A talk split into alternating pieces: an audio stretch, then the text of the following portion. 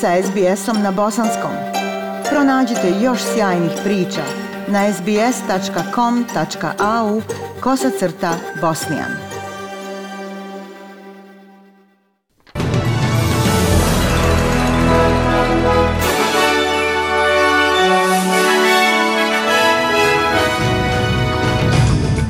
U današnjim vijestima poslušajte. Vlada Australije naredila osoblju da napusti australsku ambasadu u Kijevu. Vlada Novog Južnog Velsa ide dalje u manjinu gubitkom mjesta Bega i u sportu uspjeh Australaca na zimskim olimpijskim igrama u Pekingu i nastup skijaša iz Bosne i Hercegovine. Slušate vijesti SBS radija na bosanskom jeziku. Vlada Australije naložila je osoblju Australske ambasade u Kijevu da napusti zgradu i privremeno obustavi rad u ambasadi. Ministrica vanjskih poslova Marisa Payne navela je pogoršanje sigurnosne situacije uzrokovane gomilanjem ruskih trupa na granici Ukrajine. Premijer Scott Morrison kaže da vlada od decembra savjetuje Australce da napuste Ukrajinu. Imamo preostalo osoblje i oni su sada dobili instrukcije da idu, kao i drugi Five Eyes zemlje u Lavo. Vidjeli ste najavu iz Sjedinjenih država i Kanade i to je sljedeća etapa u kojoj se Australci premještaju na sigurno. Želim da se zahvalim posebno zaposlenima koji su bili tamo, podržavajući na konzularni način mnoge Australce, od kojih su mnogi sa dvojnim državljanstvom. Italija je pozvala svoje građane da što prije napuste Ukrajinu, ali italijanska ambasada u Kijevu ostaje u potpunosti operativna. Ukrajinski premijer Denis Šmajhal pozvao je ljude da vjeruju u državi i vojsci i da izbjegavaju paniku. U video izjavi on je uvjerio stanovništvo Ukrajine da je zemlja jača nego što je bila tokom sukoba 2014. Rekao je da je najgori element širenje panike putem dezinformacija. Neki građani iz regije Lugansk pod kontrolom vlade izgledaju smireni, rekavši da ne vjeruju da je neizbježna eskalacija velikih razmjera iz Rusije. I can't say anything about Kiev. Ne mogu ništa reći o Kijevu. Ako strane ambasade evakuiraju ljude, to znači da postoji razlog za to i oni se nečega boje. Što se tiče nas ovdje u Sjeverno-Donjecku, mi se ne bojimo jer je ovdje mirno i tiho. Kod mene je sve okej. Okay. Rusija gomila više od 100.000 vojnika u blizini ukrajinske granice i poslala je trupe na vježbanje u susjednu Bjelorusiju, ali poriče da namjerava pokrenuti ofanzivu na Ukrajinu. Čini se da će laboristi osvojiti mjesto Bega u Novom Južnom Velsu, što će državnu koalicijonu vladu dodatno gurnuti u manjinu. Birači Bege, Monoroa, Stratfielda morali su birati nove predstavnike četiri mjeseca nakon što je iznenadna ostavka bivše premijerke Gladys Berejiklian navela i tri druga poslanika da slijede njen primjer. U Stratfieldu laborista Jason Jetsen Lee vodi i predviđa se da će pobjediti.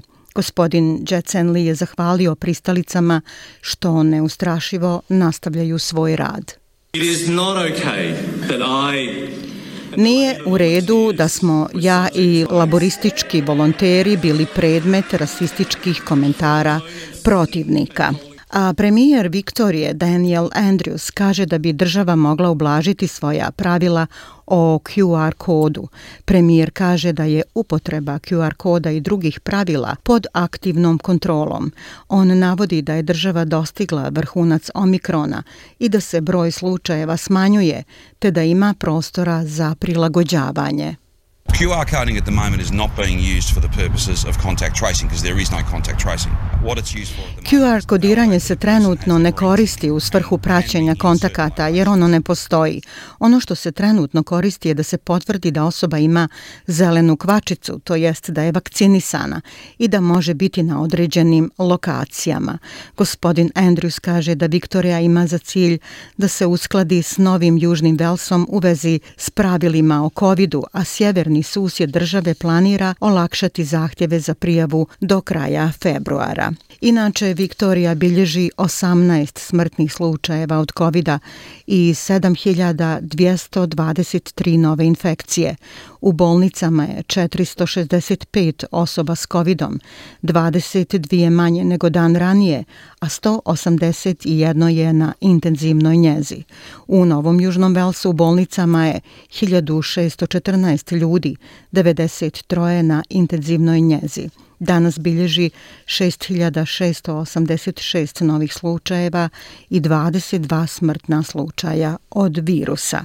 Senatorka laburista Christine Kennelly kaže da premijer pokušava prikupiti glasove demonstranata koji su jučer organizovali proteste u glavnom gradu. Demonstranti su marširali do zgrade parlamenta zatvarajući ulice oko glavnog grada i stavljajući teritorijalnu policiju u stanje pripravnosti. Scott Morrison je rekao da razumije zabrinutost hiljada demonstranata i istakao da su većinu mandata za vakcinu nametnule vlade država.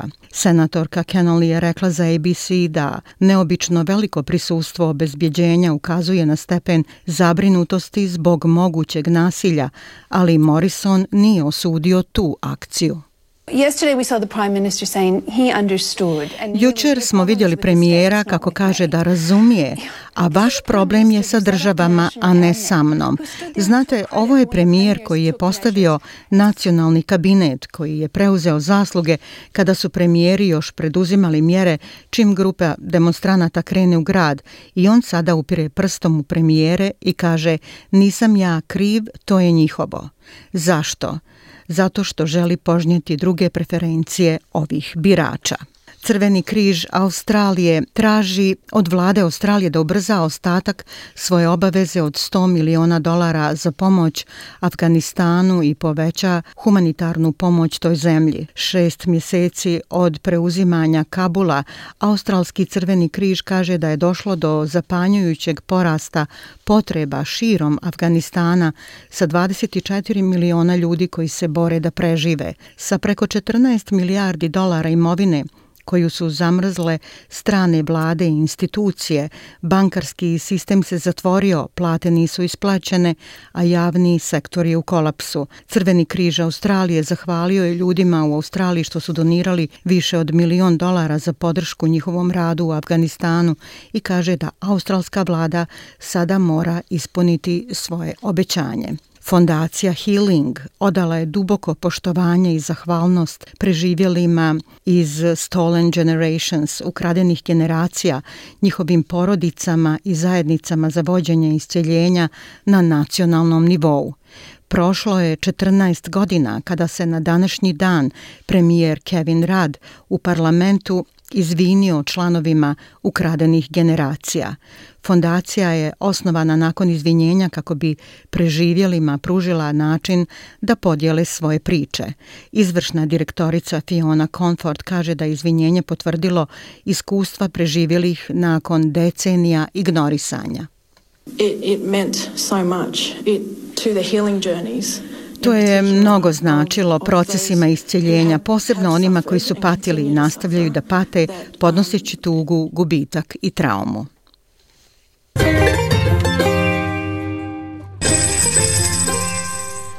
Prema kursnoj listi australski dolar danas vrijedi 0,70 američkog dolara, 0,61 eura, 0,52 britanske funte i 1,21 bosanske konvertibilne marke. Što se sporta tiče u fokusu su zimske olimpijske igre u Kini. Ovo su do sada najuspješnije igre za Australiju, jer već do sada Australci su osvojili jedno zlato, dva srebra i jednu bronzu.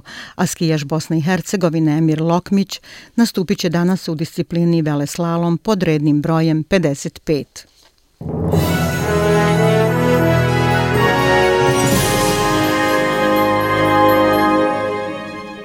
I za kraj vijesti poslušajte temperaturne vrijednosti za veće gradove u Australiji. U Pertu 34, Adelaidu 33, u Melbourneu vruće, vjetrovito 34, Hobartu 30, u Kamberi 25, Sidneju 26, u Brisbaneu 29 i u Darwinu 31 stepen.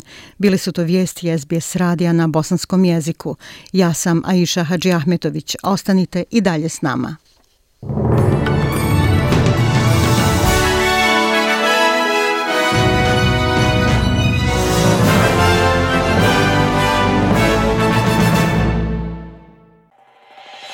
SBS na bosanskom. Podijelite naše priče preko Facebooka. Želite poslušati još ovakvih priča? Slušajte preko Apple podcasta, Google podcasta, Spotify ili kako god da primate svoje podcastove.